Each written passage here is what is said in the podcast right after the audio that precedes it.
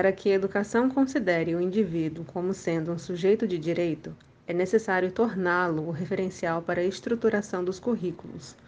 Além disso, é preciso um olhar atento para suas vivências, seus contextos, sejam eles sociais, culturais ou históricos, e suas experiências, de tal modo que esses elementos se entrelacem diretamente com as estruturas curriculares e com a realidade das escolas. Será que a educação maior, aquela que realmente é definida a nível nacional e imposta aos segmentos, considera os sujeitos como portadores de direitos? O que é necessário para que as políticas públicas educacionais priorizem o direito de todos à educação, tornando-a uma ferramenta de transformação?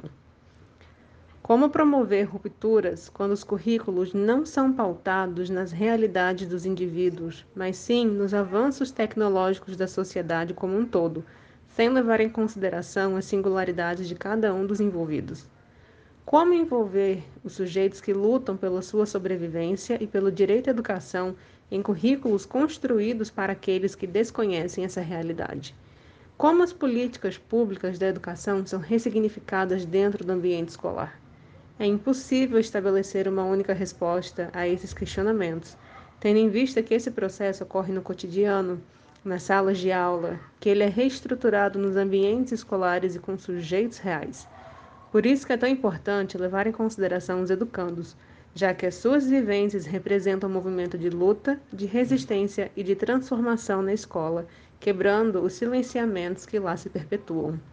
Nesse sentido, a educação pensada a partir dos sujeitos de e com direitos é um ato de resistência, de superação, tendo em vista que é capaz de ressignificar políticas ideais que são formuladas por aqueles que não vivem a educação em sua realidade.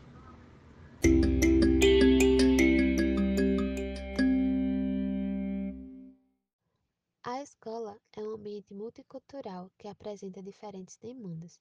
Considerando essa perspectiva, podemos entender que essa multiculturalidade se dá devido aos diferentes contextos sociais, culturais e políticos os quais a escola e seus sujeitos estão inseridos. A diversidade é construída culturalmente dentro das relações sociais e ao longo da história, e a escola, como instituição, torna-se o reflexo do que vem sendo construído socialmente. A partir disso, surge a necessidade da instituição e aplicação de políticas educacionais que assegurem as diferenças, valores e cultura e os saberes dos indivíduos e que de fato desempenhe o papel de viabilizar um processo de ressignificação dessas diversidades sociais tão presentes no contexto escolar e que emancipe os sujeitos. Mas será que na prática as políticas educacionais estão sendo de fato via de ressignificação e transformação ou ainda tende a supor uma homogeneidade entre os sujeitos e suas culturas? Para Gomes, a diversidade cultural é muito mais complexa e multifacetada do que pensamos. Exige de nós um posicionamento crítico e político, e um olhar mais ampliado que consiga abarcar os seus múltiplos recortes. Então, como abarcar esses múltiplos recortes quando a educação, numa perspectiva maior, é pensada, produzida, elaborada, criada por cabeças bem pensantes a serviço do poder e que por vezes pensam a educação e suas políticas no sentido macro? Como alinhar a visão dos que de fato fazem o chão da escola para compreender a diversidade existente nos contextos escolares e utilizá-las em prol do ensino, quando o que vem de cima muitas vezes não compreende essas demandas?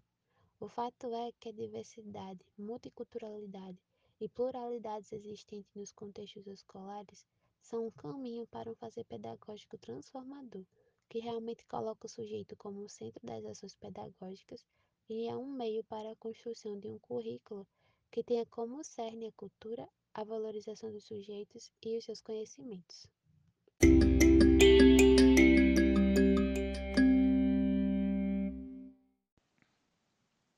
Já a escola é um espaço de formação de aprendizagens. Assim como afirma Ferreira e Aguiar, a escola é uma instituição datada historicamente, ou seja, cada sociedade, cada tempo, foge um modelo escolar que lhe é próprio. Este, por sua vez, é atravessado por marcas e interesses diferenciados, o que demonstra que ao longo dos tempos as exigências e demandas que a escola adquire se mudavam às necessidades da sociedade do seu período. Segundo Silvio Galo, o conceito de professor militante é caracterizado como um ato de resistência e de oportunizar possibilidades, realizado através da consciência na ação docente das necessidades da formação e de conteúdos aos discentes, em uma chamada educação menor, tendo em vista uma educação libertária na quebra das relações de poder existentes e voltado para o exercício da cidadania. O ser professor está ligado diretamente com a nossa experiência e os saberes pedagógicos, construídos por meio de uma longa trajetória com a formação tanto inicial como contínua.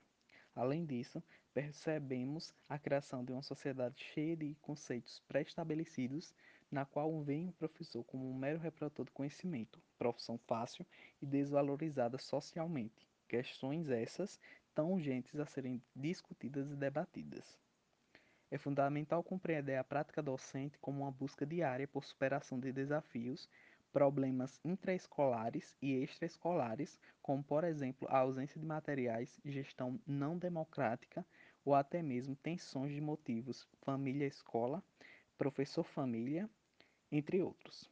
O ser professor não compreende única e exclusivamente a sala de aula, como leva também em consideração o espaço social que envolve os alunos e a escola inseridos no seu contexto.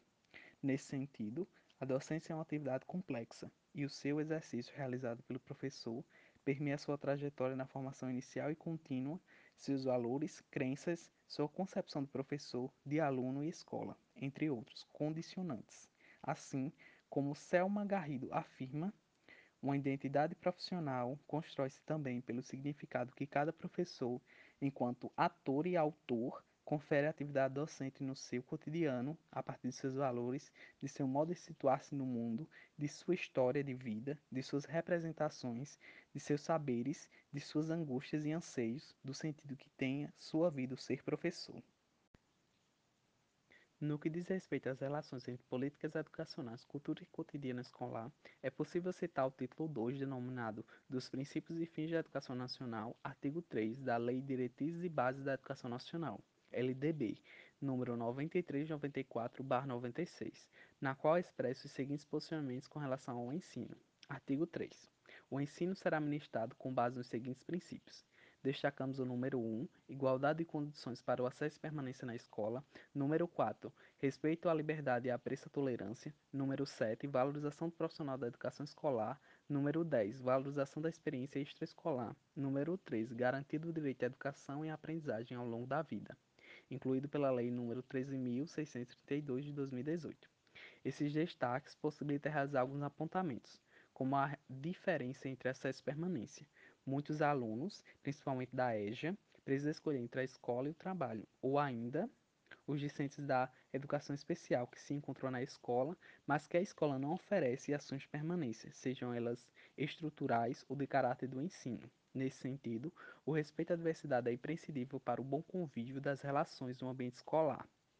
Já acerca da garantia do direito, os alunos da EJA já passaram por uma negligência desse direito lá atrás, e o trabalho com esses alunos deve ocorrer na perspectiva da andragogia, valorizando seus saberes prévios, como também cabe o trabalho com os alunos da educação básica.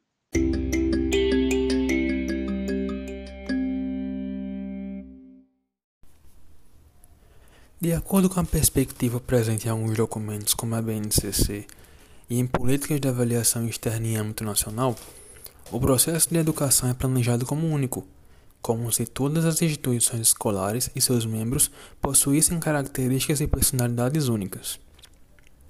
Ao aplicar o plano estabelecido, seguindo as recomendações corretamente, o trabalho pedagógico deveria alcançar os objetivos buscados, e qualquer fracasso seria derivado de um desvio na aplicação desse plano e a culpa recairia sobre a escola onde ocorreu, seus alunos ou professores.